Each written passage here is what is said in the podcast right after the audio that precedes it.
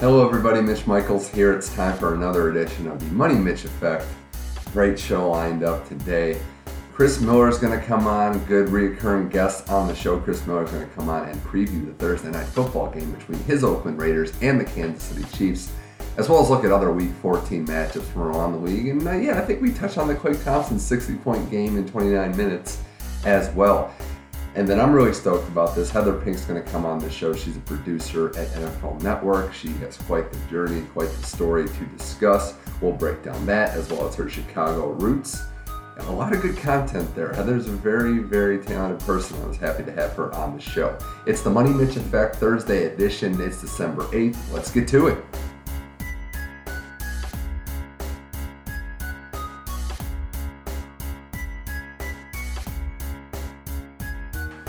All right, now it's time for a special interview on the Money Mitch Effect. A good friend of mine, Heather Pink. Heather, I don't know about special. Hey, I don't know about special, but I mean that. I really do. Well, Heather's a good friend of mine who works in NFL Network, NFL Media, and is a producer there. Heather, thanks for joining the program and chopping it up on the Money Mitch Effect. Yeah, no problem.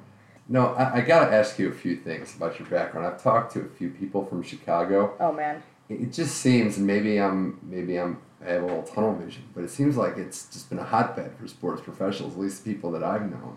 You get to some of these companies, NFL, Mid Tennis Channel now, and there's tons of sports professional, talented people from Chicago. Do you think your environment had anything to do with that? I think so. I mean, we sort of bleed sports. Mm. In the wintertime, there's nothing but sports and drinking and going to sleep and things like that because it's just so cold, right? So it's like, yeah. What are you going to do? I'm going to wake up and everybody talks about, let's say, the Blackhawks for the past almost 10 years now. I mean, right. The Bears have been atrocious, so there really isn't that much going for them in the winter. I'm a testament. Yeah. You would, go into class in Illinois. Oh, my gosh. You're like, I would rather do anything. So that's what you think about the good stuff, right? Think about the Blackhawks. And I think when you live and breathe and that's part of your blood, I think that ends up translating into something that's higher, like a bigger passion. I guess that's true. I didn't really think about it that way, too, as a Midwest guy. There was a lot of times in Ohio or in Missouri when I was in college where it was just brutal. Yeah. And you think, what would I rather be doing right now? Just watching sports. Exactly. And you gravitate towards, I guess, what you enjoy. In a city like Chicago where you have all those professional sports teams, I don't think people from the outside, the Midwest, definitely outside of Chicago, don't understand just how big it is and how many people are devoted to each and every one of the different teams. Yeah, they don't understand the culture. I think that's one thing moving from L.A. to Chicago. It's L.A. people, but they're so passive, right? It's like I was in Manhattan Beach walking around when the Kings Parade, and the Kings were down there doing their Kings Parade. I'm like, this is your guys' parade? Really? I can't even believe this. I mean, as a standard bearer for hockey parades, and Chicago has set a pretty good precedent, at least in the U.S. But at the same time, the Kings at that same time, I don't think now, but they were just as talented, and they won almost just as many cups.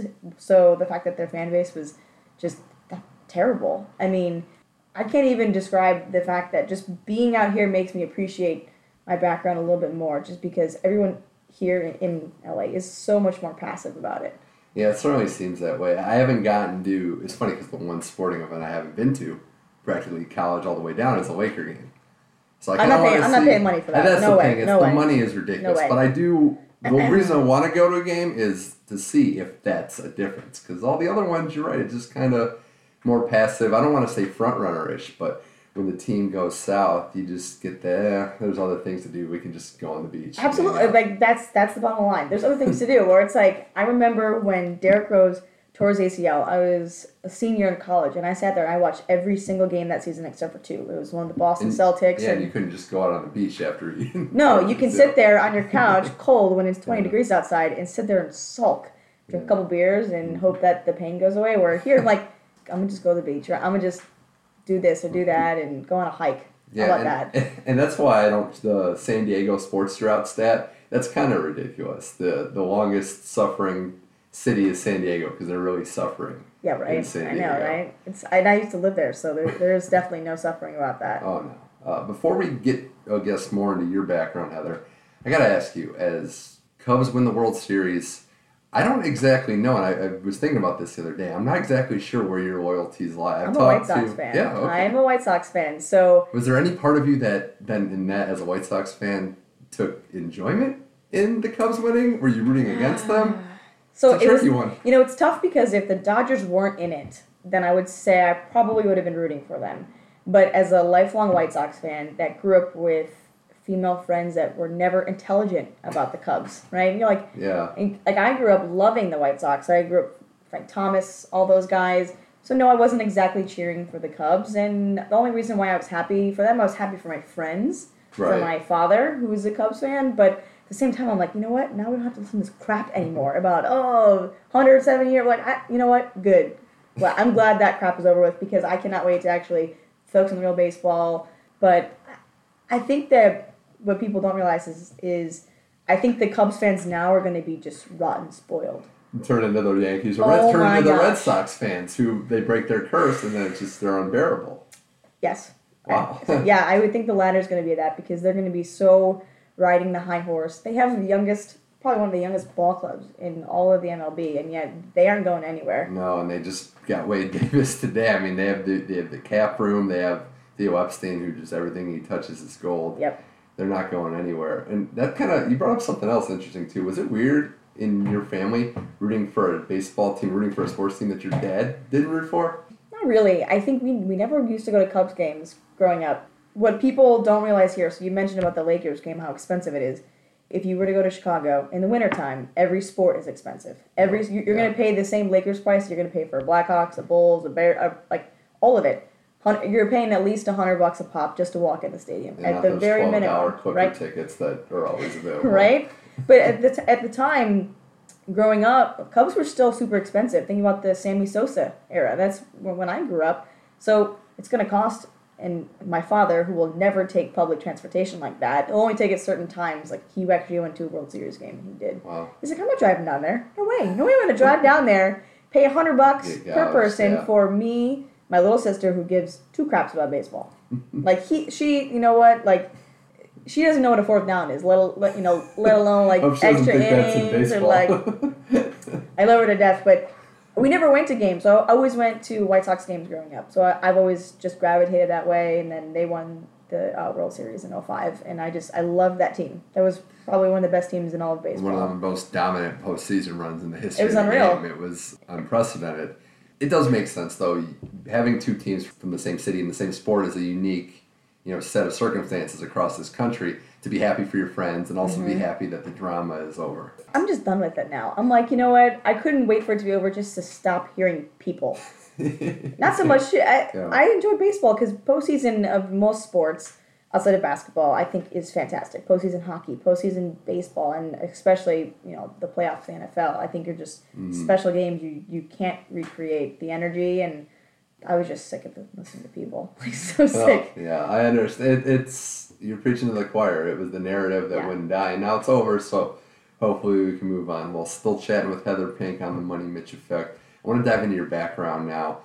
Before you got to Illinois, in beautiful Champaign, Illinois, I might add, the university there, was there a moment either before college or at college when you thought, I really want to be a sports professional, like this is something I would like to see if I can make a career out of? I had no idea what I wanted to do going there. So I reluctantly chose Illinois. I went there once and I was like, this campus is beautiful, because I was still in the back of my mind thinking that maybe Michigan was an option. Oh yeah, and I wasn't sarcastic. I've been to Champaign. It's a beautiful campus. It's beautiful. You don't really think it going in, but it is. No. A friend of a friend told Illinois was being a part of the Big Ten Student U program, which basically the Big Ten Network allowed each school to put on productions of the games that, let's say, like the leftover games, right? Big Ten Network's going to bring down their trucks for X amount of games of the year, and all the other games was going to be given to the students. So we had the opportunity to do play-by-play and color commentary, and a friend of mine told the person in charge, just like, oh yeah, she can talk sports, and wow. I started my first semester, there was 4 girls and 4 guys, and then my second semester was just me and all the rest of the guys. It was just me. Wow. So I sort of knew then, like, I was doing, like, softball games and baseball games, and the worst one, to be honest, was volleyball. If I could do that, like, this is really cool, and something that I'm passionate about, and I couldn't find a single thing that I was passionate about otherwise, because everyone knew that sports was always in my, like, DNA. Right. No, that makes sense, and you only really learn by those experiences. Yeah. I'm sure along the way you probably had moments where it felt like, everything was just thrust at you immediately, like you had to adjust on the fly, like calling a volleyball game. That's the worst. It was, it honestly, like, for someone that's 5 feet tall, who played volleyball for about 2 years of my life, and you can study so much, but if you're sometimes not in the thick of it, thankfully I only did play-by-play, which maybe I don't know if thankfully is the right word. I wasn't giving analysis, but at the same time doing play-by-play is like sort of a really quick ping-pong match. Like, what's happening? Oh my gosh. Everything was a pre, a halftime, a post-stand-up, post-game interview with the head coach. I did some sideline reporting for men's basketball towards the end of my career, ended up doing some producing with that. So they could let you really rein in on anything, which is how I think I ended up grasping for the whole TV effect super early. And I wanted to also ask you, that first interview, like you said, you interviewed coaches, you did sideline reporting. Yeah. What was it like the first time? I'm always interested to hear this too. Like the first time you gave a real interview, what was going through your head then? How did you prepare to get the job done? Well, I did a lot of women's basketball, so I was pretty familiar with my first interview was with the women's head coach at Illinois. But the nerve-wracking interviews are with a little bit of the higher names. So Bruce Weber. Yeah. And, that's one guy where he's like, you're going to get your three questions, and then I'm going to get the hell out of here. You know what I'm saying? But actually, we had a nationally ranked volleyball team at the time, and the head coach was about 7 feet tall. Yep. I'm putting this together in my mind. 5 feet interviewing 7 feet doesn't exactly equal up, and even an apple box, which is what shorter females wear on camera, it didn't even make up for the difference. Wow. It was so like those are the big ones. I interviewed, like Myers Leonard, some of those guys that came through. It never really intimidated me. I think sometimes the hardest part for me was doing the halftime and doing, especially like just the post-game wrap-up. And, I think when you watch so many sports, the softball questions you're going to ask the coach, would it feel like this or that? What went into the decision going forward or doing this and calling, like, you know those things. I think at the end of the day, it's taking your analysis and wrapping it up is best for the viewers. Especially you're probably drained a little bit from calling in, from maybe what went on in the interview. And then to have to regroup at the end of the day and wrap it up. Very quickly, too. It's a very underrated skill how some of these studio hosts can make it look seamless. So I'm with you there. And I know you had some decent Illinois athletic teams when you were there. It wasn't the best, but... decent. The football team's not in the place where you'd want it to be, I know, with Lovie Smith there now, but... There might be some signs of progress on the horizon. Well, I will say, when I went to school, we were nationally ranked at one point in time. My senior year, I was a columnist for the football team. That's when we had Whitney Merciless, and that's how I became good friends with him, was when we were in college. Okay. I noticed that part of his index finger is gone. And that kind of stuff, we were the first NCAA team to go 6-0 and 0-6 in one season. We became nationally ranked at 6-0, and then we just... went down the pipeline for the remaining six games, and then we ended up winning against Northwestern that year. What was the game? I think you were there when they had to switch field. The field was, they played on the baseball field.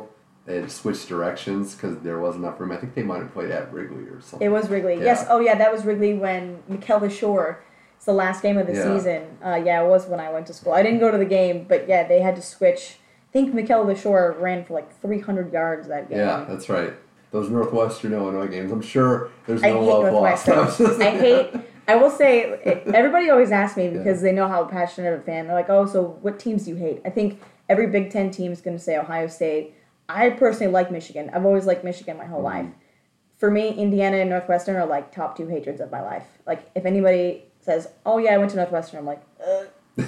It's Chicago. There's a little bit of an elitist thing there. We could call it what it is. They try to be the academic, chaplain of the Big Ten. We're the all-inclusive campus. They're just so exclusive, and their academics are not as superior as people think they are. Well, it's funny because the year that I was at Champaign was my freshman year, and I was there the day while it was going on that the Illinois football team was playing and beating number one ranked Ohio State. In Columbus. Yeah. The Rose Bowl year. That had to make you want to go to the school there. That was a little bit of a final push, but then when you saw what happened at the Rose Bowl, you're like, oh. So this little chatting with Heather Pink on the Money Mitch Effect, and let's talk about when you graduated college. What was, the first professional experience you had, and how did that process go? So first stop out of college, I worked with Triple Crown Sports, which they broadcasted softball and baseball games, tournaments really across the country. I did some sideline reporting for them because those games on TV would be broadcasted on CBS Sportsnet So I did that for the summer, went out to NFL, so out here in Culver City for my first season. After my first season, I went down to Fox Sports Net San Diego, worked with them and the Padres on their when they had a 10-game losing streak, which was fantastic. They also had Adrian Gonzalez and Jed Jerko, and then I moved back up here, and I've been here ever since. So, wow. So that's interesting, and I guess my first question with that is, because now I know you as this producer, this NFL Network established producer. What, I guess, prompted the switch from in front of camera to behind it? Was that something that you had thought about doing, or did opportunity present itself?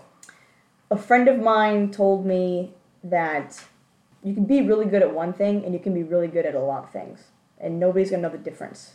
But when it comes down to applying to jobs and doing this and that, when you're only going to sell yourself short and you can be doing so many things, like, why not? So when I was going through school, not only was I doing play-by-play and color commentary on camera for Big Ten Network, but I was also producing my own radio show and doing all these other things. And at the time when I got through college more, we had our own broadcast through our school, and that was part of our program. And I loved producing the whole entire newscast, end-to-end, line producing. Wow. So doing that, I mean, that kind of stuff before, I thought both things sort of were in my path. And to be honest, the reason why I only did on camera, it was a cool experience, and it was fun. But at the same time, too, I was sick of these females going on camera and just mispronouncing names. Like, you don't mispronounce the way you say Peyton Manning. Like, there's only so many ways you can mess that name up. I was just sick of being like, you can tell this girl doesn't know anything about this place. And that's more homework, too. That's the most frustrating thing. It is. It's all it is. Knowledge is one thing, and that's a whole other discussion. But if you are too lazy or just want to take shortcuts and not do the homework, it shows up, and that's a job where you're on full display. Yeah. You can tell the difference between someone that has read the stats on Michigan and someone that's watched most of Michigan and Ohio State's games. I think just plain old simple, when you hear some of the commentators, they banter, or you can just tell when an anchor is more confident in their knowledge. And I was just so sick of it, which is why I went down the route of let's do on camera.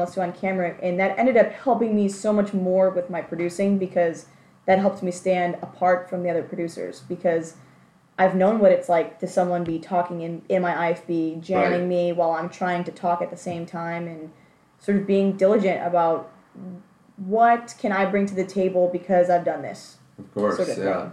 No, it makes sense. You kind of put yourselves in position to succeed in one job because you have experience in another.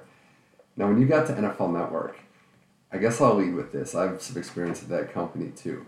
But there's a lot of people that come in every year and get hired. You managed to stick with a full-time gig there and to separate yourself. How were you able to do that? What do you think sets yourself apart going into a job that it's a dream job for a lot of people, but can be hard to distinguish yourself? I think, I tell this to a lot of people too, there's luck, there's timing, and then there's just skill. And I think I caught a strand of each one of them. And there was a time where people were leaving, and I sort of caught the opportunity, and my contract was up, and I was getting extended, and there was just sort of a crossroads where it just, I guess, in their minds, it felt right, and I'd worked hard enough, and I'd been in positions at that time or done projects where the expectations were either really low from their standpoint, and I proved them wrong, and I think that was more potential that they saw.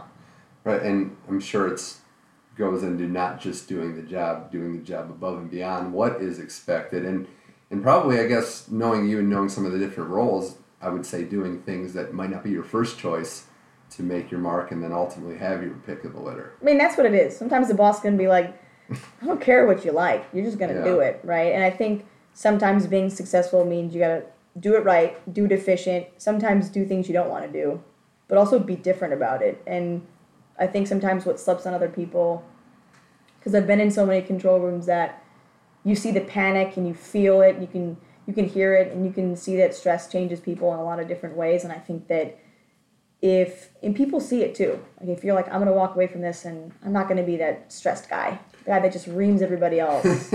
Yeah. I guess going off of that, you were what, 24 when you were head producer of the NFL Fantasy Live show? I think so, right? Yeah. Not to just kind of throw your age out there, but this is one where it looks a little better, the younger side of it. Yeah. That has to be, I want to say, like, a great job, but also, like, a lot of pressure on the average 24-year-old. I don't think I slept that season, to be honest with you. I wasn't going to say, Dan, I know we worked together that year. Yeah, we did. You know, there might have been times when you looked a little sleep deprived. Yeah, but especially a Sunday morning show that a lot of people don't realize was the true live show.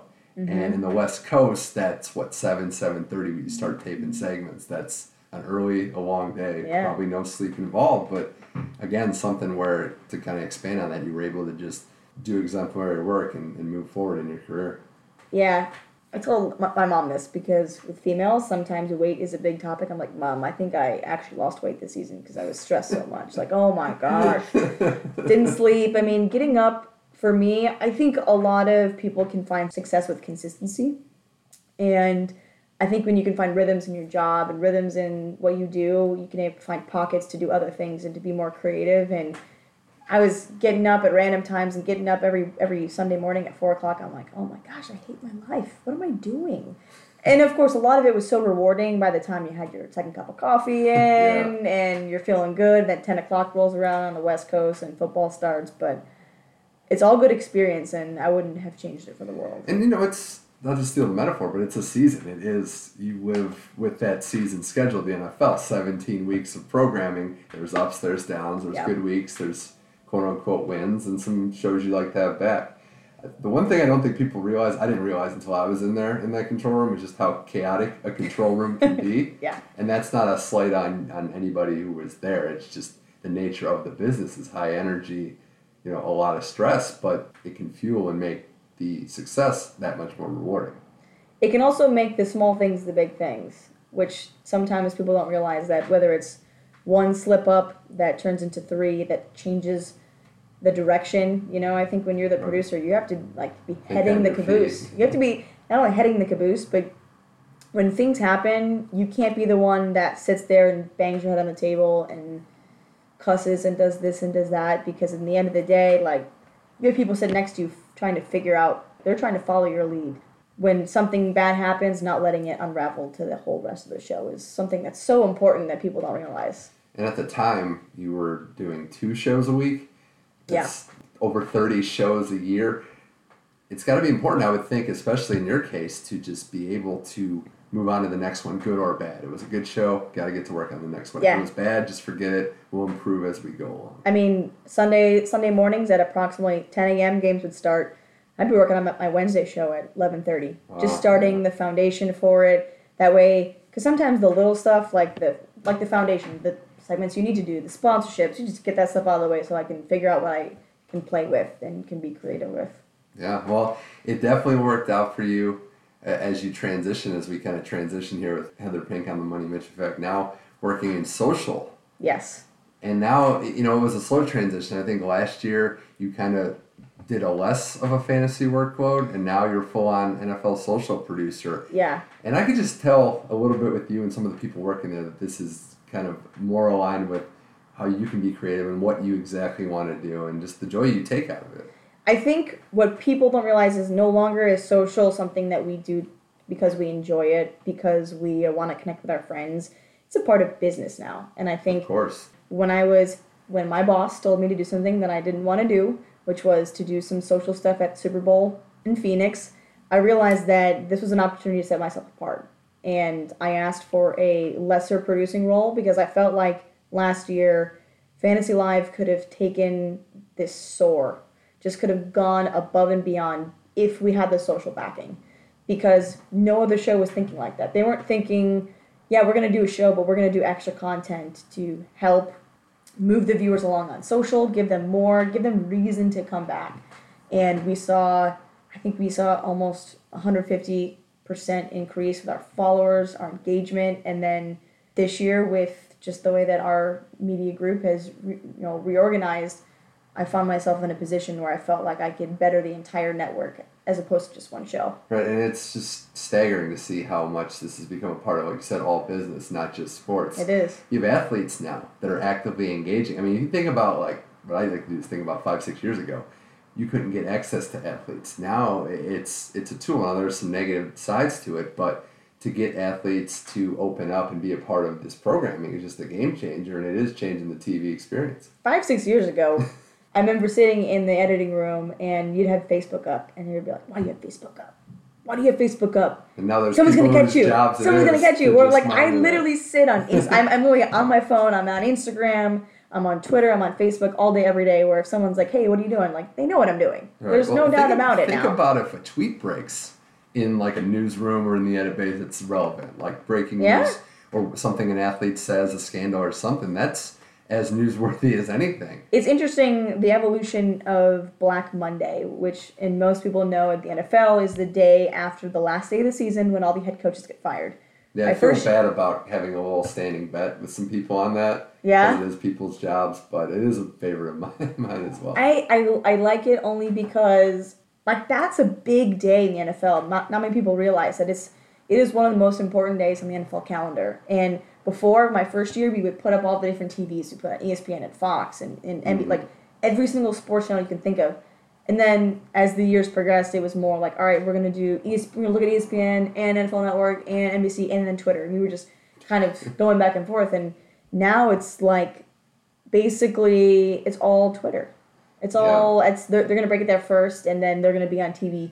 Like, you know, these guys are sitting there right with their phones on them, and they're going to look up and spit out the analysis. Right, and I've had this conversation with people before. I think Twitter is an unbelievable tool for getting information out to the masses, but there is that side of it where if a journalist isn't responsible, if a company isn't responsible, it could spread something that's not true that much faster. Oh, yeah. So you have to be careful in that regard, too. It's a double-edged sword. It keeps you on your toes both ways. The NFL did get hacked this summer, and I was there for that. And that was one of the more interesting hours of working at the NFL. I mean, there's plenty of those hours when the news came out about Adrian Peterson, when I think you were working there at that time. Yes. That was a Friday. And then stories like that, it just it definitely changes the way you see sports.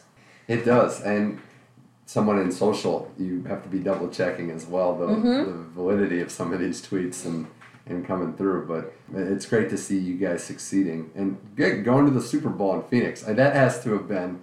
We're too young, I think, to have a bucket list. But did you ever see yourself as that little kid going to a Super Bowl in that way?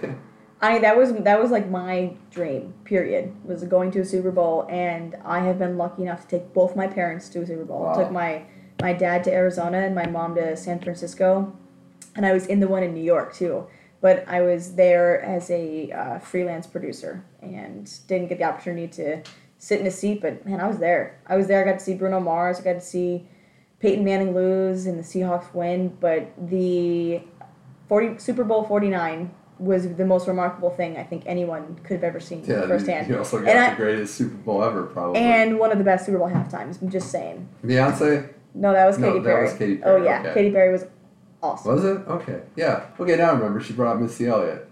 It was awesome. Yeah, okay. But what's funny is actually the left shark thing, nobody knew what that was. That's social, because first time you don't. Think about it. You're in the stadium.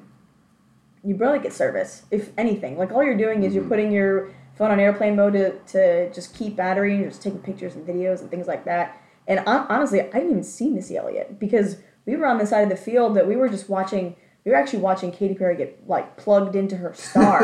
Yeah. We didn't we heard Missy because it's blaring through everything, but you're seeing her get plugged in. And my dad caught it on video, and we watched it back, which was actually side note. It was so cool because the second that she left Missy Elliott, she was getting plugged into her star for the song Firework. From the time that the guys left her until she sang her first note was about 3 seconds. Wow. Which is unreal. They had practiced that. I bet you they practiced that 50-plus times. Wow, that's incredible. No, I was paying attention because I'm a Katy Perry closet fan, I guess I would say. And I heard she's talented. The best tease she had was there will be a legendary mystery singer with me. So I was waiting to see that. And then there was Lenny Kravitz, too. I mean, people forget about Lenny, that. Yeah. It was a good show. One of the best ever. I probably put it right behind Prince. I'm a Prince fan. Beyonce. Can't. That's true. I mean, she really did start the whole digital show where she sort of had that was her show. She had that ode to Destiny's Child, and it was all right, get out of the way. This is my stage. But I do like seeing that when a group, you'd see it with NSYNC and Justin Timberlake, where it's okay, we're going to do a couple songs, now just get off my stage. It's my time now. Yeah. Well, I think people like Justin Timberlake and Beyonce deserve it. If it was anybody else, absolutely. It's like, well, and maybe not. I couldn't let you go, Heather Pink. It's been a great interview, a lot of great stuff to cover about your journey in sports without talking about the Blackhawks. It's got to be fair to say that you've been absolutely spoiled by a team that's given you 3 Stanley Cups in your 20s. Yeah. I think that's a good run. You can take that for the rest of your life and be okay. Yeah, I would definitely agree. We've been blessed, but at the same time is like I feel with the amount of sports teams Chicago has and the amount of, to be honest, like I feel like heartbreak outside of Michael Jordan. Outside of Michael Jordan, which I was also blessed with when I was younger. Yeah. Man, Chicago sports have kind of stunk. Holy. They have been bad. Like, I'm one of the few that's a White Sox fan, so yes, I get a World Series ring. But if you're a Cubs fan, you're a long-standing sufferer. I mean, to be honest, anyone that's a millennial, they don't have a concept of the Bears being good. Yeah, we went to a Super Bowl, but that was a sham. That was like the best defense was like scored more points than half of the league. For the amount of sports team that we have, it kind of makes sense on some level, but they are some of the most remarkable hockey players, and they're just fun to watch. That's the thing. That's the one constant theme. Like, obviously you can't win every year. You're going to have setbacks with the salary cap structure in the NFL, in the NHL, where you have to get rid of players. They have the 2 highest paid players in Kane and Toews, but they still find a way to make good decisions and put a product on the ice that's fun. Yep. Even if you're not a diehard, you can go to the game and say, you know what, that was cool. I will say my mother, growing up, my mother was never a big sports fan. She was always, she never understood. Right. And then when I started working at Big Ten Network with them, she really started to understand and getting into hockey more because hockey was the new fad in Chicago. And the best part was when I started working at the NFL and my days are busier, I look less on my phone every day about personal stuff. It's always work stuff. And she texted me when Saad got traded. And I was like, oh my God. And then when Shaw left, I mean... Yeah, that one had She's breaking too. The news to me. Yeah. But I will say, you know, you have to make sacrifices in Chicago with the Blackhawks. We say trust the system. And when we saw Shaw walk away, first of all, I wasn't sad about that. I was sad about Saad. But then now we have Panarin. Rookie of the year. Anybody could have got, but the Blackhawks found a way to bring him in. It's remarkable. And I noticed too, you're protective over your devotion to Toews. Like that's your guy. That's been your guy for a while. Always. But at the same time, listen, I know he doesn't score. He's one of those midfielders that you have in soccer, right? He's the midfielder that doesn't score, he's the middle guy that keeps everything in check, that if he needs to get up and needs to be the Dustin Byfuglien, he'll be the Dustin Byfuglien. He'll fight when he has to, he'll take charge. Like when they were in the Stanley Cup finals and he was the one having to switch off between Bickle, Shaw, and then Toews would have to go in that rotation because Chara was killing everyone. But you think about it, too, all the plays that he's been at the center of. He just finds a way to make the plays. Boston, when they scored those 2 goals late, he's right there at the doorstep. 17 seconds. And I remember a goal in particular when you guys lost to Vancouver, almost came back from like 3-0 down, where he scored like a shorthanded goal late where it was... It looked insurmountable. The best way I can describe it is everybody knows within the league that this is a guy that's one of the best players. And it's not about numbers. It's not about scoring just with him. But how many players in all of sports can you honestly say that about? Because I think that is so unique to Toews. Not many. No. Not many at that level. You say that where guys are better than what their numbers are across the board, but at the elite, at the top, I mean, I probably couldn't think of 5 or 6 guys I'd want over him in the league, and I know there's much better goal scorers. But think about it, even on an overall... If you put him on your team, you're going to win. On an overall standpoint, right? In football, you can say, okay, well, offensive linemen or maybe defensive linemen don't get the credit or this or that. Like, you don't see their numbers, on a stat sheet, which, yes, I get. But that's a sport where every person counts. And you can't just sit there and be like, well, this guy on the Patriots, like, he's one of the talented players, but yet he doesn't put up a single stat. I think that's what makes Toews, I think, so unique is that... And there was this one graph last year before the things happened in the news with Kane, and Kane was on his sourpuss, like, little high horse, whatever.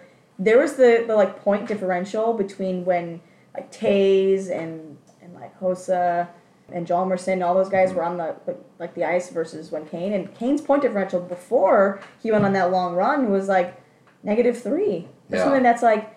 Why is this guy on the ice? And then he he turned it on and turns it into the MVP. Yeah. I mean, but I will say this: if he hadn't done that, I think he would have been out in Chicago. Wow. So you think the city would have turned on him? Yes. Because... he had the worst... I mean, it wasn't... And I might agree with you. You would know better than I would. But it wasn't... I mean, this was obviously the worst circumstances. But he had a pretty shady-ish reputation. Oh, way more than meets the eye. Yes, but... And I can't quote anyone directly on that, but... I think the Blackhawks are one of these organizations that, like, they won't tolerate that. No. They want to tolerate the purity of their name, regardless of what... Like, they aren't the Seahawks. They aren't, period, you know? They really uphold... And they're like the Bears. They're long-standing organizations that love the purity of their own name.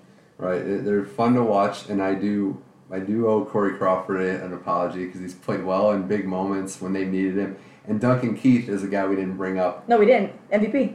The real MVP right there. The best postseason I've seen a defenseman play in a very long time when they won the Cup in 2015. And basically, they played one man down the entire last series and a half. They were playing with only like three defenders for that entire series. And I said, I don't know if he could keep this up. And he did. And against Tampa Bay, who had one of the best young offenses, too. It was great. My favorite Keith memory, just a short aside on that, is the conference championship of 2010 when he took a puck to the face and lost. Yeah, I knew that was coming. Every time, just stayed out there. Just every time someone says, "My favorite Duncan Keith memory," I know what it's going to end in. Puck in the face, lost his teeth.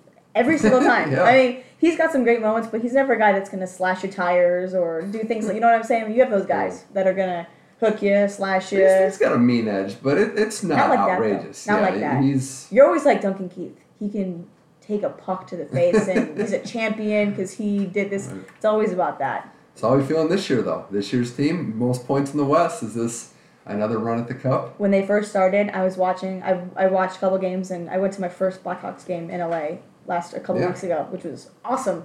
I watched this team, and I was like, oh my, who are these people?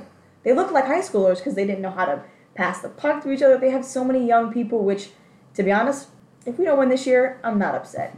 This should scare everyone else because this team is younger than they've ever been. And they have just as many solid weapons, and yet they still have the experience that most teams will never get.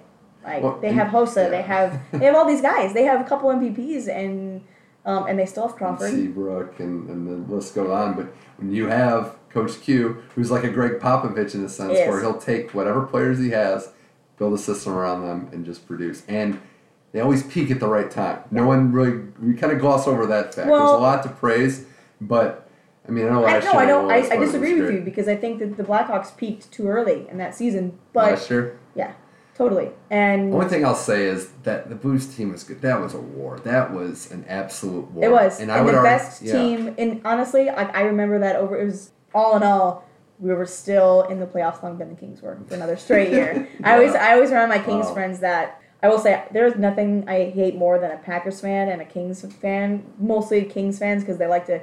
Kings and Blackhawks, they have a great rivalry, right? It was one of the best playoff series I've ever seen in 2014. One of the best. And I will say when we won the latest Stanley Cup, I was actually in Orlando when we won. I was with my family, which was an hour away from Tampa, and they were playing the Tampa Bay Lightning. And I came home, and I literally looked at everyone that was a Kings fan, and to those people that texted me when we were in the conference championships the year before and lost in overtime... I remember those people. Like, you know those people that shit you. Exactly. Like, sorry. I mean, you know those people. And I went up to him, and I was like, all right, middle fingers up. Because I was so upset. Like, you remember those people that just, like, that they text you. Like, they're waiting. Like, all right, it's 30 seconds after the final. All right, I'm going to text him right now. I'm gonna do it. Like, hey, nice game. No. No. Come on. Hey, don't. I mean, the saying goes, don't write checks you can't cash them. Might be some vulgarities in there. But no, I agree. And look, you said you've won 3 championships. It's almost spoiling you, but they could win again. They're always going to be in the hunt, and that's the best thing for being a fan. Like, you don't have the pressure on you, and you just know we can make play. We've been here before, and I'm excited for you guys. I'm not even... Listen, as long as both the Stars and the Kings, I would say either one of those teams don't make it, because right now they're sitting on the outside looking in. Mm-hmm. If one of those teams is still sitting on the outside, I think Chicago is looking pretty. Because... We were sitting there being like, man, I don't want to play the Stars. I don't want to play the Blues. Like, what are we going to do? Get that division and then, I guess. The Stars owned us. Like, before, when we had our long runs, it was the Coyotes and the Avalanche. The Avalanche was the one that broke our, like, record streak. Then it was the Coyotes that for some reason always had us. Smith, yeah. You know, and now last year was always the Stars, where it was like, oh, we played these really awesome games, then we'd lose like 5-0. Like, what? What is that? Oh, it's the Patrick Sharp effect. Yeah. That's one way to look at it. But now there's so many Blackhawks around the league, ex-Blackhawks everywhere, that you're going to run into that. But still going strong for sure. I have to ask, I saw this in the news today, and I actually had a lengthy discussion with Brandon Marcus, an NFL coworker, the other day. 4 teams in the college playoffs right now. Yeah. 4 teams. 4 teams that I would have guessed from almost halfway through this season. 3 out of the 4, yeah. I don't think Washington should be there, but that's regardless of the fact. They're going to get killed. They're going to get killed. But, hey, I think that they didn't want to see Alabama play Ohio State in the first round. No. Whatever. But there is potential talk of there being 8 teams, an 8-team playoff. I'm not a fan, but I don't know what side of the fence you're on. No, I mean... I'm not an 8-team playoff proponent. And my biggest reason is I love the regular season and I love the drama. I think this year was sort of this enlightened factor of everybody being like, well, now we need more. Now we need more games. And it's like, well, personally, I'm a voucher for 6 games. Because I think 6 is the perfect magic number. I think 8 is too much. Yeah. Because I think this year really spoke louder than words that like, Ohio State didn't win the Big Ten. No, yeah. And they are in the playoffs. And I think that speaks so much louder than what people actually think. Like, Penn State's not the best team in the Big Ten. They're the 3rd best team in the Big Ten. I don't think they're the 2nd. They're the 3rd. They're the 3rd. I think this was a unique year, and I've been on record as saying when you have a head-to-head, that only goes so much as having the same number of losses. Penn State lost 2 games. Yeah. Sorry. I mean, they shouldn't have lost to Pitt. They left it up to chance, and Ohio State got lucky. Last year, Ohio State had 1 loss to Michigan State, who won the Big Ten with 1 loss. It's luck. And that was a terrible Big Ten game. Awful. That was one terrible. Of the worst ones, them against Iowa. I was like, oh my God, please make it stop. It's just, and you know us as Big Ten fans, you're just like, no, everyone's just going to make fun of the Big Ten. Typical Big Ten. I know. I really did think that, too. I was like, man, we're going to come back next year. And, like, of course, we're going to have Ohio State. Like, oh my God, everyone's going to think that the Big Ten doesn't have high-powered offenses, which maybe they don't.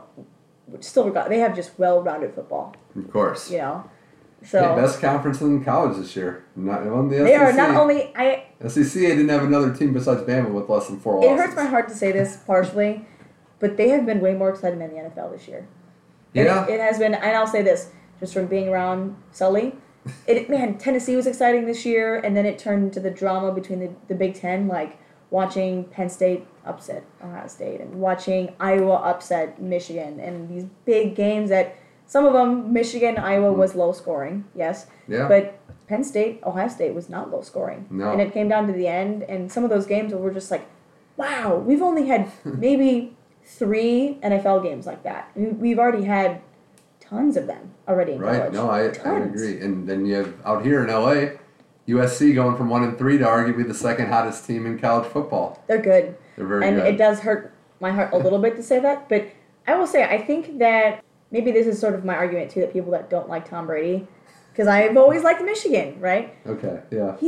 He's a really good quarterback. Well, and but like from where he's come from, like where he worked his butt off, and he had to prove himself just to be a Michigan starter, and he got drafted really late. And yet, people were like, oh, I don't like him because he wins too much. Like, that is a crap excuse. Like, you don't like him because he wins too much. But when you watch him, you just know how good he is. And I think you see a lot of those characteristics in the USC quarterback. Sam Darnold. He was taught well. It looks like Darnold is too. And maybe with Rose at UCLA, we could be getting into the territory of Jared Goff being the 3rd best quarterback in LA right now.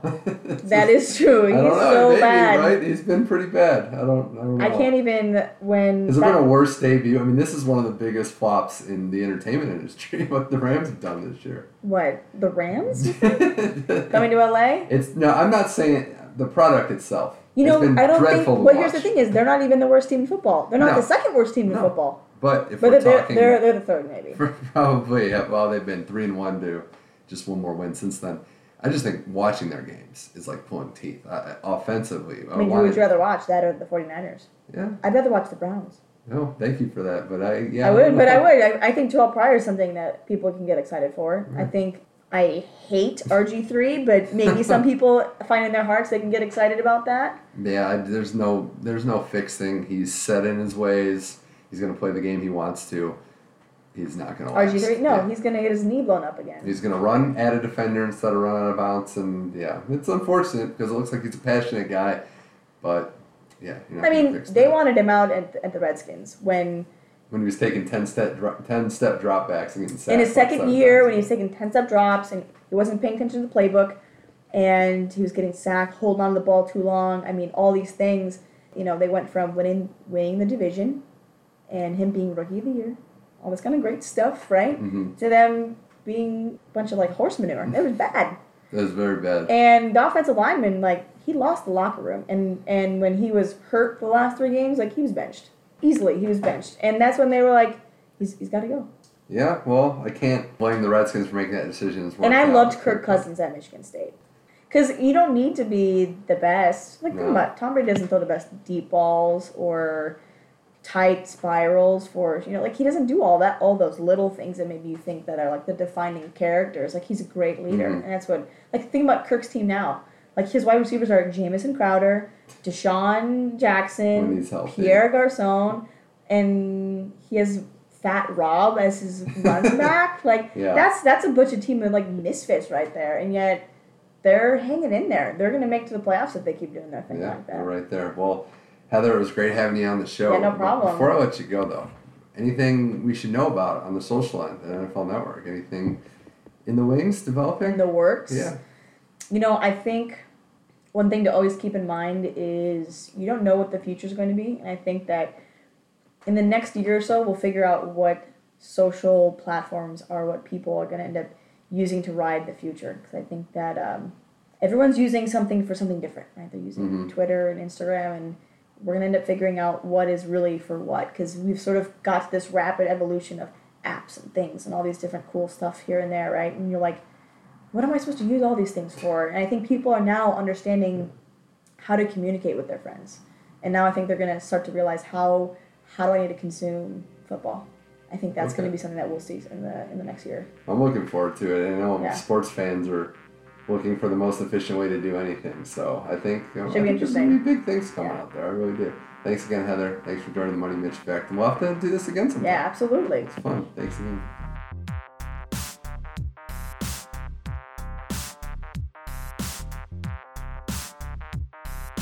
Big thanks to Heather Pink for coming on the show and being so candid about sports and her personal journey in the sports world. And on the side, I just want to say I owe her a debt of gratitude for learning so much from her in the sports world, working together on that one season of NFL Fantasy Live. So I'm a big fan of her work, and I can't wait to see what's next in store for Heather going forward. All right, now it's time to talk with Chris Miller on the Money Mitch Effect. Week 14 of the NFL is up next. We're going to talk Raiders Chiefs Thursday Night Football preview. That game's tonight. Chris's Oakland Raiders trying to avenge one of their 2 losses this season against a very hungry Chiefs team.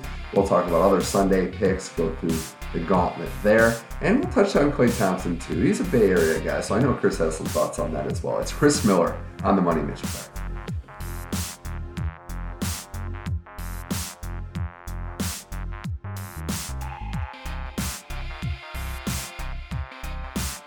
All right, back again. Time to talk Bay Area sports and NFL. Chris Miller in the house. Welcome back to the show. Hey, thanks for having me yet again. Love it. We got a lot to talk about on this jam-packed edition of the Money Mitch Effect. First off, though, I don't know if you noticed this. We're doing this show on a Wednesday night. I saw they're filming a movie down the street from me, so I was thinking after this maybe we go in and get cameos, you know, uncredited, of course. I'm always down for walking through a movie set just to get a little extra credit on there. Yeah, it's a little hard to deal with at times because it's 5:00 on a weeknight, a lot of traffic, and the roads by where I live, and to see all the trucks, the production trucks, the lighting and stuff out. That's right. You know, it makes it a little hectic. I think the least they can do is let us star in their movie a little bit. That's right. Yeah. Hashtag Los Angeles problems, right? Yeah. I mean, I'm not asking for a star or an Academy Award-winning performance, but a little something. First thing I want to talk to you about, though, Chris, before we get to football. Sure. You're a Bay Area guy. Yep. You're a Warriors fan. Yep. Monday night was one of the greatest things I've ever seen. I don't care if you're not a Warriors fan, if you're just a casual basketball fan. What Klay Thompson did for the Warriors last Monday was unbelievable. And for those that were hiding under a rock, the Warriors scored 142 points, blew the Pacers out of the water. Yeah, as they should. But as they should. Klay Thompson goes for 60. He goes for 60 in 29 minutes. 29 minutes. Didn't play the fourth. I think, and there's an argument to be made, Chris, that while Steph and Durant are greater players than Klay Thompson, they don't have the ceiling that Klay has when he gets going. I mean, I would definitely say they have that ceiling, but, and I've said this before when I've talked about the Warriors, I think Steph and now with this season, Durant, definitely they're the name guys. They're the ones that definitely get the credit. They're sort of like, you know, put it in football terms, the quarterbacks. You know, if they win, it's on them. If they lose, it's on them. But for me, I think their offense really rolls and is much more predicated on whether or not Klay Thompson gets rolling. But he dribbled the ball 11 times. 11 times in this game. That might be the most ridiculous stat of all. Yeah. 60 points, dribbling the ball 11 times. The efficiency was second only to the Wilt Chamberlain 100-point game. Yeah. And it was 100th of a point off, 2 point, I think, 07 to 2.08. So just staggering numbers.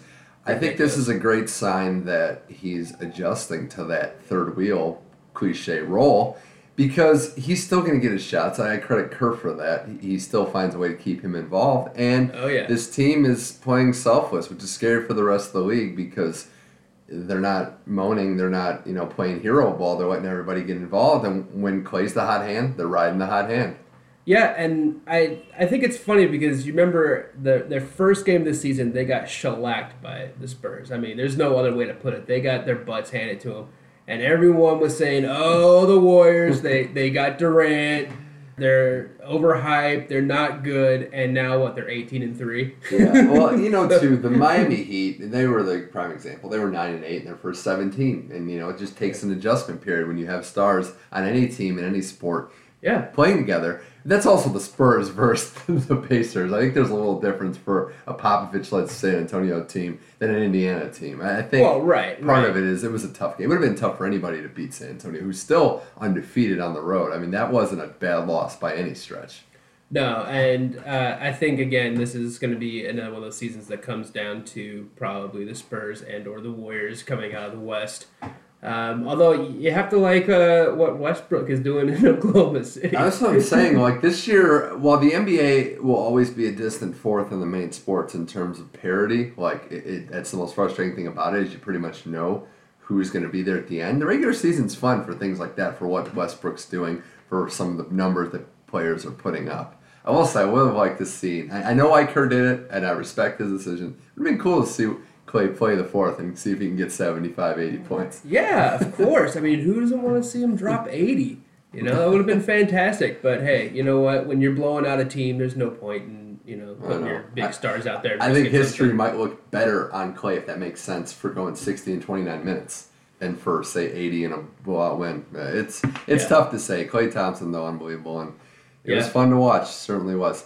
We're going to switch now to the NFL. We got a big preview edition of the TNF game, which I know you can't wait to get into. But before we do that, we're going to look at Sunday's games. This is going to be the last time we have this podcast on before Sunday, so we want to get our official preview in for Week 14 in the NFL. Wow, only 4 more weeks to go. All the bye weeks are mercifully over.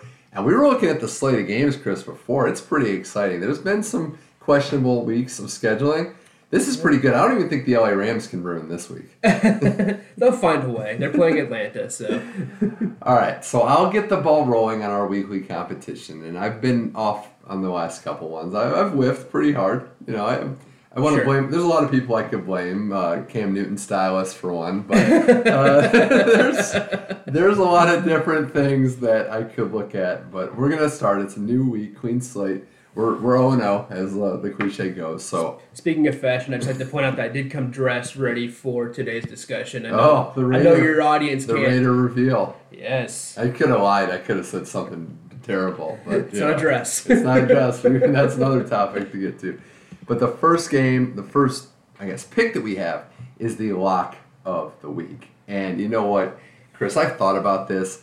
And the way it goes, I mean, this is a fun competition. It's not really for anything. Mm-hmm. Here's my lock of the week in the spirit of this podcast and my guest.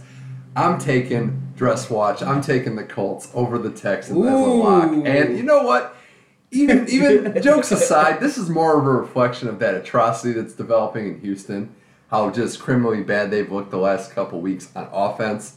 Yeah, well, they've lost three straight, right? They've lost three straight. A lot of them haven't been good, and I like the Colts here. I'm going to go Colts lock at home, finding their rhythm. I know they're not a great team, but they're good enough. They've been keeping it simple, and I think Luck, we finally saw him get back to healthy. I know the Jets are awful, and I know I know a lot of people could have tore up that defense, but he played a clean, efficient game without the questionable hits that make you think, oh, he's not right.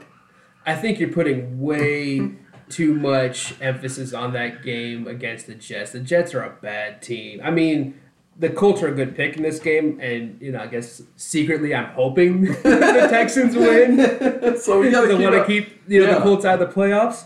We gotta keep everybody up to speed on that. You've agreed if they win the Super Bowl, you're gonna wear your wife's dress to work, and that's right. And I've spread the word. You know, the word's getting out, and there's been different reactions, guests on this show. Now there've been, you know, from the oddly curious to the utterly petrified. A lot of different reactions on what happens. I just think if they get to like the final 8, final 4, we could have a full-on crisis on our hands. But they've looked better. The defense isn't a train wreck anymore, and they're in a terrible division. But they just lost to DeQuell Jackson. They did. For 4 games. Terrible. But again, they're in a terrible division. A 3-way tie at first with the Titans and Texans. They're at home here.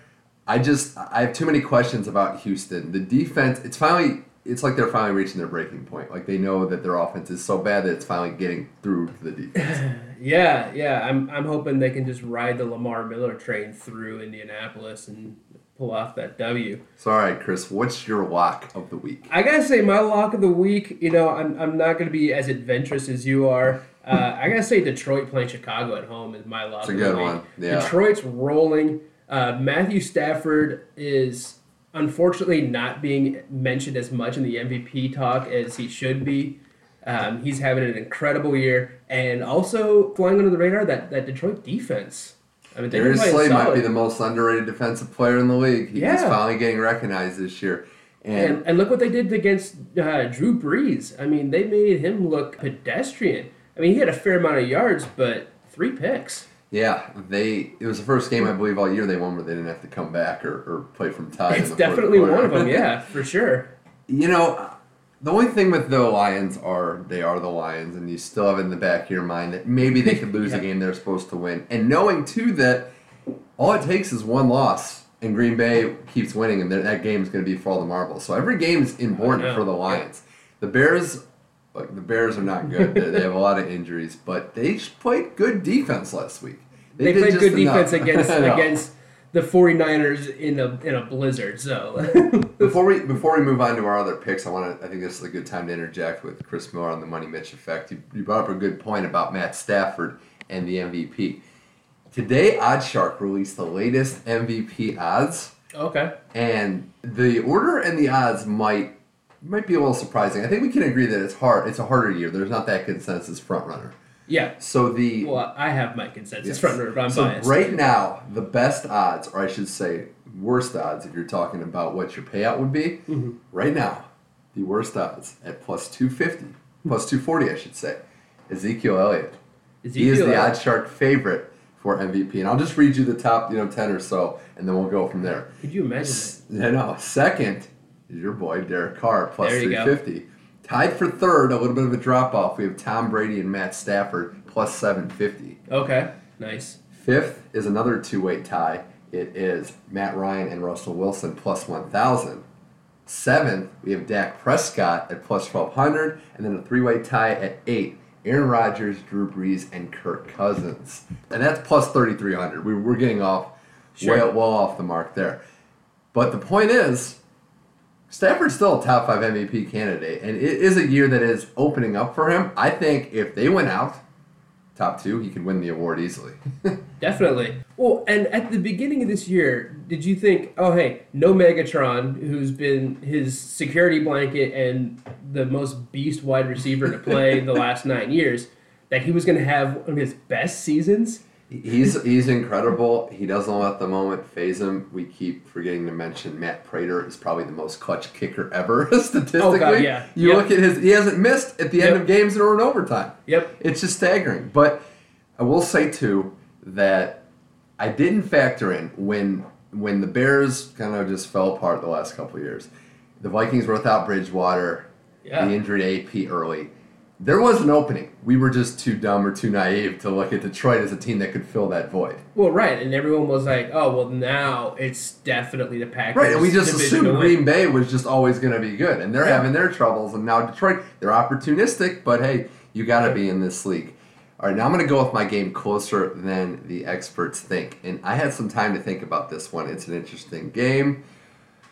I'm saying Browns-Bengals, but I can't will myself to say they're going to win this game. They're 6-point underdogs at home. Started out 4, it's bumped to 6. But hey, RG3 coming back, and a Bengals team that...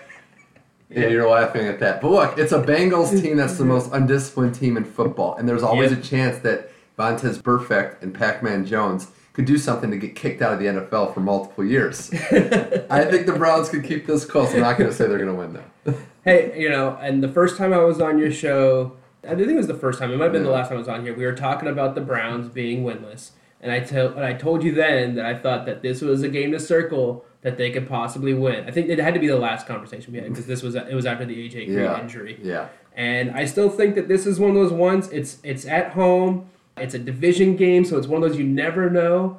And I think that if the Browns are going to go 1-15 this year, this is their one chance. I still think the Chargers game might be one. By then, Rivers and then company. It's week 16 at home. We'll see what San Diego's like then, coming to the cold. I mean, I'm optimistic that they're going to put on a show and that they're going to be in the game. Now, the last time they played the Bengals, Jeremy Hill ran all over their throats. It was over by halftime. Yeah. We'll see what happens. All right, Chris, your game. That's going to be close. The game that I think that's going to be closer than you would expect.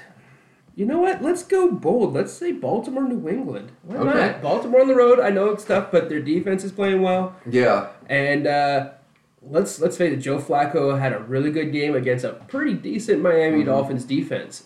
I think he definitely has a chance to keep them in this game. You know, I like that, and I like that so much that you stole my upset pick. Baltimore winning this game. No, I'm glad. I'm happy when that happens. I think Baltimore wins this game. New England, we don't know what they look like without Gronk, with Brady, Ola Hop, because they played a Rams team that's at the junior varsity level. What did we really learn from that game? Yeah, Baltimore's peaking. They're getting better. Defensively, they were dominant. Flacco is quietly putting up the best mini stretch of his regular season career, not counting the postseason run. Yep. This is a dangerous team. And this is a team that is, I don't think it can be understated enough. They're not afraid of New England. Yeah. You say that with a lot of teams, but you can see with Baltimore that they are not afraid, that they are led by guys, coaches, players, Suggs, Harbaugh, etc., that can win big games, have done it before, and always seem to play New England tough home or away. They got a lot of good veterans, and this Baltimore team is starting to look a little reminiscent of the Baltimore team that just won the Super Bowl a couple of years ago. It is. I don't know that I can go that far, but one underrated fact in this game is that Dixon is a heck of a running back that's slowly getting healthier. Yeah. I don't know that he's great. Wes has been worthy enough of the job, but having the two of them together could increase both their effectiveness. And I would say to you, Chris, the biggest thing in this game is who does Brady go to now in the big plays when it's 3rd and long, when you need that pass play, goal line situations. That's the question: is Bennett ready? Is Mitchell, the receiver that's coming up, ready to go? Bennett's banged up, so Chris Hogan, maybe he's the guy. Hogan, yeah, well, but that's the thing. That's what the Patriots always do. You know, they always have that next man up mentality. And I was actually just thinking about this the other day. I honestly think that Belichick must make everyone on that team practice every position on that field, just in case, you know, because they have safeties playing linebackers, linebackers playing safeties, and they always seem like they're ready no matter what situation. Yeah, I think it's going to be great. I do question the New England interior defense. They need to get more pressure. They've been getting pushed around, underratedly so. Yeah. Russell Wilson, the Seahawks, kind of opened everybody's eyes because while they're a good team, they had blocking issues all season, except that Sunday night game against New England when he had all day to throw and just picked them apart. Yeah. We'll see what happens. I'm excited here. This is going to be a great game. This might be our best Monday night game of the season so far.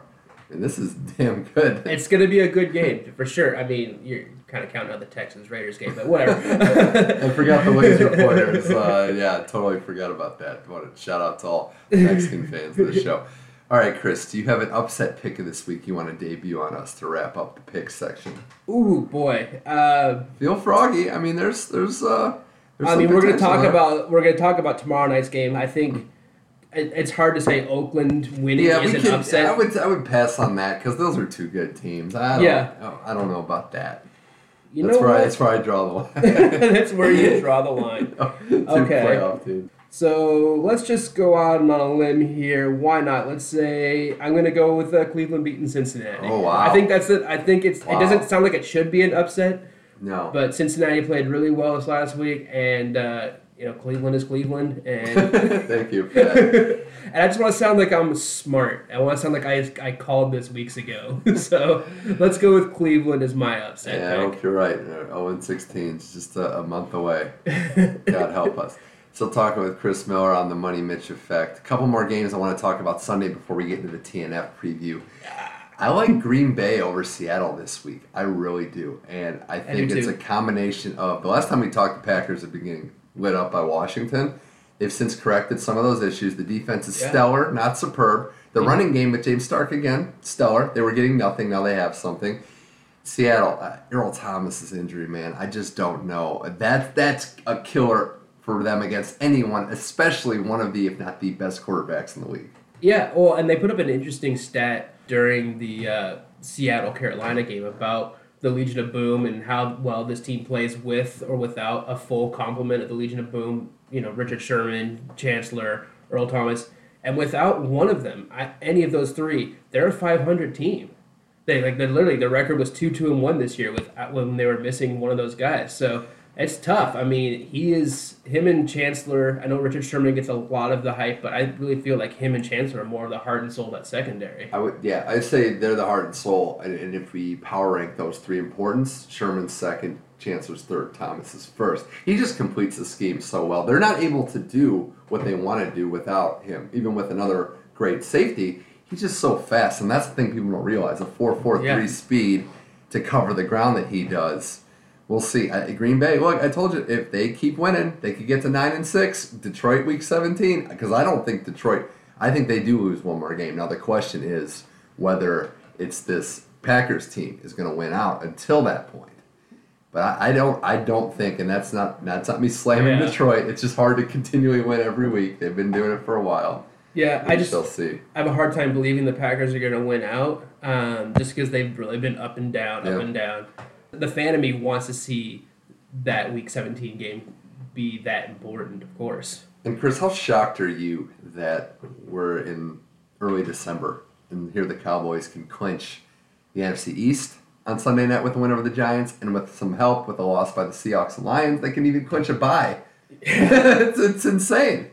They just keep rolling. They keep rolling. They find the way to win, although last time we were talking about it, I told you I wanted to see what this team could do against a defense like Minnesota, and they struggled. They definitely struggled, and if it wasn't for a muffed punt by Thielen, that's a different game. So that was the game that I thought they'd lose, but they still found a way to win. If this continues, okay, it's a trend, and there's something to be worried about, but every team plays, but you can't win them all, like we'll get to with your Raiders, the losses that they've had, the two. I mean, you just can't win every game. It's only happened once in the history of the NFL that you've done it. So I think the Giants, people doubted them. People doubted them before they lost to Pittsburgh because of the schedule, because of how they've looked, and they have beaten Dallas, but even that win is, I don't want to say in question, but it was week one. It was Dak's first start, and it was another game that could have gone either way if Terrence Williams figures out what a bounce marker looks like. Exactly. We'll see. I'm excited about this game, and I'm excited to see if that revamped Giants defense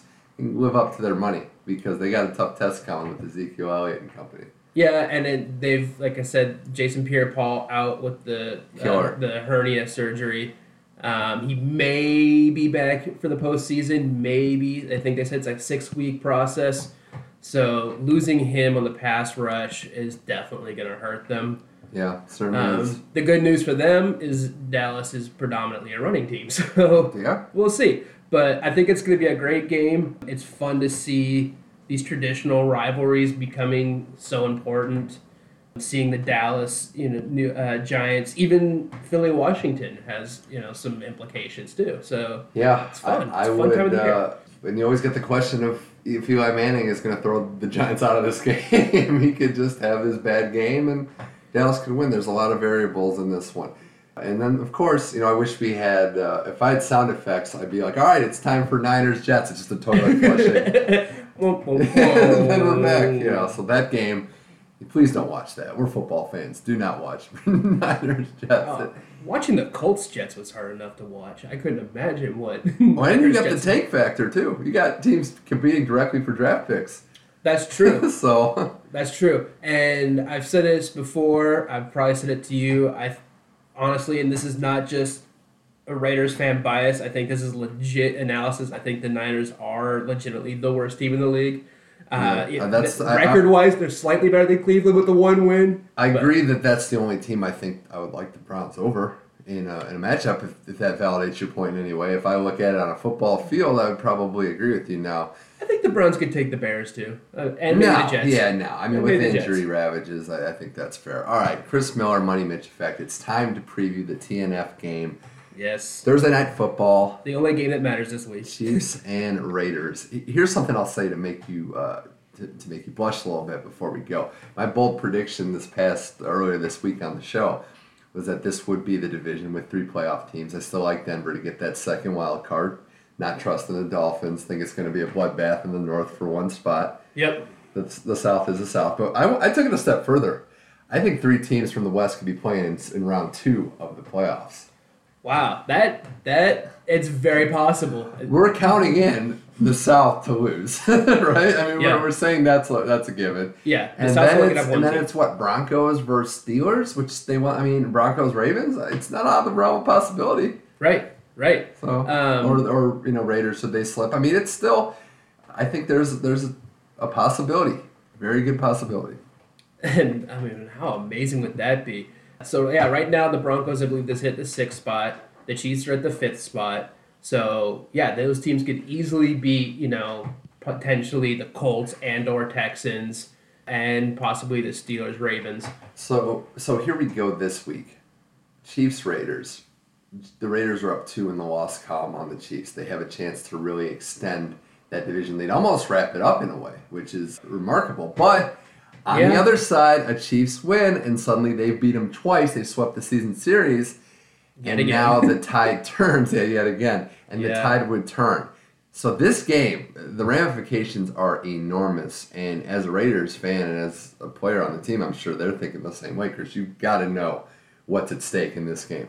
Oh, definitely. And if this is one of those games where you as a fan or you as a player aren't pumped up and you're not ready to come, full force, 100%, either in your fandom or you're playing, then why are you even rooting for football or a fan? I mean, this is what you want as a Raiders fan and as a Chiefs fan. You want to see these are their oldest rivalries of these two teams. And it's great, and I love that. It's a rivalry that's... A lot of people in the millennial generation don't realize how big this rivalry was. Oh, yeah. I mean, if you go back to old interviews with Al Davis and you talk to him about rivalries, number one, hands down, was the Chiefs. And that's part because the Broncos and the Chargers really weren't much of teams for a long time. I mean, the Chargers got a lot better when they had Dan Fouts and Kellen Winslow. But the Broncos really weren't much until, 80s and 90s. Exactly. So looking at this game on the field, I think the Chiefs are very dangerous, and I think they're as good. They can play at a peak game as good as anyone in the AFC. I think that's fair to say, given how they've looked at times. The stat that jumps out to me, and I'm sure the Raiders are wary of, 49%, nearly 50% of the team's points have come by the defense and special teams. That's insane. I can't understate this enough. That's more than the Ravens' defense, than the Legion of Boom, than these great defensive efforts. Knowing that, what can the Raiders do to avoid giving away points to the other team's defense and special teams? Eric Berry, 8 points last week. Eric Berry, 8 points. And I think that's the $1 million question. Again, and I said this before the Texans game too, I think what you're going to see, and it all depends on what the weather ends up being like tomorrow too. I'd love to see the Raiders do a lot more of that six-man set. a lot more the smash mouth, gave the ball to Latavius Murray, who wasn't playing in their Week 6 matchup. So that's definitely a big factor to have him back. And I think you're going to see a lot of quick snap, throws from Carr. I'm curious to see whether or not he's under center this week. I'm feeling he's going to be 100% out of the shotgun yet again because of the finger. You worried about the pinky? Yeah, you worried about that at all? Of course I'm worried about the pinky. When your season's hinges on the smallest finger, in your hand, yeah, definitely something to worry about. I think too, to go off your point about Carr, he's got that gunslinger mentality. He's made great throws under pressure. He's fearless. That could sometimes play into the hands of an aggressive defense. You could see a boom or bust. You could see a 70-yard touchdown and a big pick going the other way. That's what makes this game, to me as an outsider, so intriguing. You know who else wasn't playing in that game? Justin Houston. Justin Houston, yep. And he has looked pretty good. He has looked like classic Justin Houston. He is just a force to be reckoned with. And Dee Ford just was given the Raiders fits last time. 2 sacks. Strength versus strength. We got a great Raiders offensive line, a revamped, well-improved line, and we got one of the best pass rushers in the game. Love to see it. Love to see two strengths going up each other. Best. Let's see who wins. Yeah, I would love to think that offensive line wins that battle, but, we've seen time and time again when you have a high-ranked offense going against a high-ranked defense wins that battle. Do you think Carr tries to avoid Marcus Peters? Do you think he looks the other way? A lot of times we've seen it going both ways, where Rodgers at times or Stafford have kind of looked the other way. Other times it's just we try to hide the receiver, or we just say we're going to go at you regardless. Do you think Peters will factor into the game plan at all? Of course. Marcus Peters, Eric Berry, all these guys are, factors when you're coming up with a game plan. I'm going to quote Derek Carr on this one, though, if I may. We respect everyone, but we fear no one. Ooh, I like it. So, I think that's been their mantra this season, and it's working out for them. I think that what's going to really hurt the Raiders is, as we've seen the last couple of weeks, they've had to play from behind, either because they had a slow start offensively or their defense just wasn't getting stops, and they've been able to bridge that gap with really good offense. I don't think you can do that against a team like the Chiefs with that defense. So the Raiders need to come out hot, and they need to keep their foot on the throttle and not stop. Yeah, I'm intrigued to see. We mentioned Murray not playing. He's been a dynamic factor. That win over the Broncos, that season-changing, maybe season-defining win over the Broncos, it was the run game. It was a twofold attack that we hadn't seen this Raiders team play with. Yeah, it's going to be exciting. And I will say this, too. On the other side of the ball, you have a Chiefs offense that's peaking. You have Tyreek Hill. Think about how many players are going to be factors in this game that didn't even play the last time. I'd be a little worried of this as a Raiders fan. Reed's been coaching pretty well. Smith has been getting a handle of the offense, maybe his best handle since coming to Kansas City. Yep. And they're not dependent on any one running back in that Chiefs backfield. I know, and... I don't remember all the quarterbacks you were talking about in that MVP talk, but no one's talking about Alex Smith, who's also statistically having one of his best seasons. Oh, there wasn't a better drive, I would argue, all season than that drive against the Broncos to tie the game and force overtime, down 8. And that was the game manager. That was basically what Alex Smith was saying when he just led his team against one of the best defenses in football on the road and got the 2-point conversion play. The Chiefs' offense is balanced. The receivers are getting involved. They're going to get Macklin back healthy tomorrow. Yep. But the Raiders still have Khalil Mack, and he is unbelievable, breathtaking to watch. With Houston and Mack in this game, it's going to be a pass rusher's dream. He's unbelievable, and the best thing about Mack, I think, is he's hiding weaknesses in that secondary. These quarterbacks don't have time to pick on anybody when Mack gets to them. Yeah, definitely, and they've needed it. Sean Smith finally came back this last week against Buffalo. It's weird to say this, they're without DJ Hayden, which is bad, maybe. TJ Carey, who's predominantly a safety, has been playing a lot more of that nickel back. No bad bands, please. That nickel band. He's better than the band. Come on, that was uncalled for. He's been playing that nickel. God, I keep having to say nickel back. Dang it. Position. In place of Hayden. But when you have Khalil Mack and you have Bruce Irvin off the other side coming at you, you got to get that ball out quick. Which is great because that secondary is not covering anybody very well. No, and I think that's the other part of this equation. If the Raiders can get pressure, because Kansas City's run game is good, but the Raiders can stop the run. So then it becomes a game of, can Alex Smith have time to let Tyreek Hill get into space, to let Macklin go deep, to let Travis Kelce find ways? That's the chess match I'm looking forward to, because if he has time, I like the Chiefs handling in this game. But there's no guarantee of that. Mac has had games where he just says, you know what, I'm going to get 6 sacks today. I'm gonna be the best player on the field. And I'll pose it with this before we make our official picks. Who do you think is going to be the best player on the field? And for the Raiders' standpoint, what would be the best case scenario of who the best player in the game is?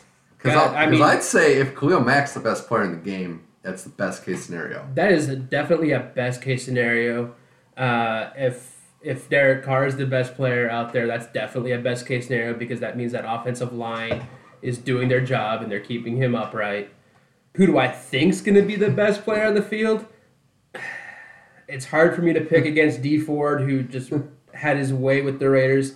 Eric Berry is just, red hot. What a great story, too. I mean, it's hard to hate on Eric Berry. The guy is just the stand-up guy who's dealt with so much. Yeah, but the guy I think that the Raiders really need to look out for is Spencer Ware, because he's the one that really torched them last game. Wasn't so much Alex Smith. Alex Smith had 224 yards passing. Spencer Ware had 131 yards on the ground and a touchdown. And I'd like to say the Raiders' rushing defense is better, but up until a point, I mean, Shady McCoy was burning them last week, so... And they've been bend but don't break, though. They've gotten better as games gone on, and all these comebacks, we take for granted we overlook the fact that the Raiders have gotten stops to give their offenses chances. Yeah. I would say if Murray's the best player on the field, the running game going, the offensive line, maybe that's a good sign of also time of possession. Definitely. And Crabtree's another one. We didn't talk about the Raiders' weapons, because... if Peters is locking down, say, Cooper, the Raiders are deep enough at receiver to where they can say, okay, you're getting the best of him on his routes, but we're just going to look elsewhere. And it's not so much avoiding him, it's just what Carr says, taking the best option there, not fearing out anyone. That's right. You never go broke, what's the phrase? You never go broke taking a profit. That's right. So they can just keep it going there. Well, I'm excited. The Chiefs are good. The Raiders are good.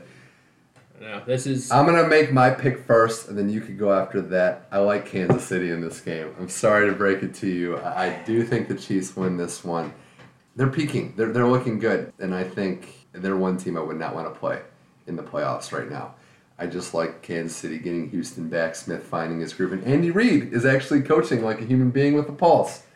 Great combination. I like Kansas City here in a hard-fought game, I'd say about 26-24. Oh, wow. So a really close game. Yeah. KC put up 26 on them last time, so fortunately for the Raiders, you're expecting them to at least get 2 more touchdowns. I do. This is going to be a great game. This is a tough game for me. Like, the fan of me, obviously, is picking the Raiders, but it depends. I mean, I was reading an interesting article by Michael Fabiano, the fantasy expert on NFL. Guru. Yeah. And he was talking about how Crabtree is a must-start this week because... the Chiefs, as he put it, have a better fantasy defense than a reality defense.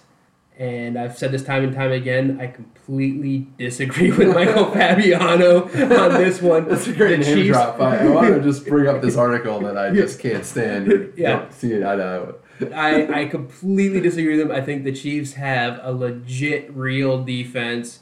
That pass rush is scary. They're playing in Arrowhead, which is the loudest stadium in the NFL. Factor too for me. I definitely think that this is the Chiefs' game to lose. And for me, obviously a win is the best case scenario. But if they do lose, I would just love to see the Raiders at least show up, look like they're going to compete, and have a good game. Because the Week 6 game that they lost, they had a really good opening drive, and then they just did nothing after that. Well, it sounds like you won't say what you think, and I respect that. Chiefs. No, I respect it. Yeah, and we've seen the Chiefs at home, too, with that crowd, even against teams like New England. Just get up early, crowd gets going, defense starts rushing, turnovers. Could be ugly. I think the start's huge, and this should be fun. Well, Chris Miller, thanks for coming on the Money Mitch Effect. And hey, who knows? If my prediction comes through, we can make those AFC Best shirts. for teams and that, that's right, AFC Best. I like that. Don't steal that. Anyone else thinks copyright by me. Okay, Chris Miller, thanks again for coming on the show. though. Yeah, my pleasure.